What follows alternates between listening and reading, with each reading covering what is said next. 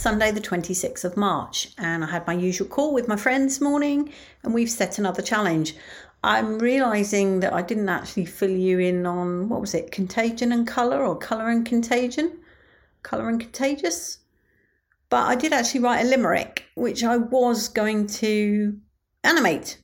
In fact, I will tell you what my limerick is, and then I've at least done something towards that challenge, and then I'll tell you what the new one is.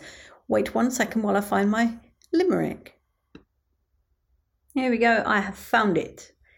There once was a man who was outrageous, eating raw meat, thinking he's courageous. He came out in spots and had the trots. Lucky for us, it wasn't contagious.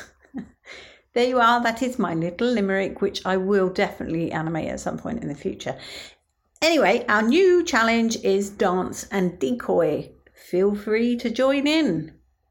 As for the rest of the day, I have been working more on my Premiere Pro editing for the videos for the Logan Murray showcase. They are coming along nicely, I think. And then tonight I'm off out. So my mother was supposed to be coming as well because this was her thing, really. She saw it and wanted to go, but she's still poorly. So get well, mummy. But I have given her a ticket to Comedy Dan so I'm going with Matt and Comedy Dan, and we're going to see Dillie Keane in Chelsea. And for those of you who don't know who she is, she's a woman of certain years who sings filthy songs. One in particular was about dogging. I think that's the one that makes her the most famous. But that's my plan for tonight.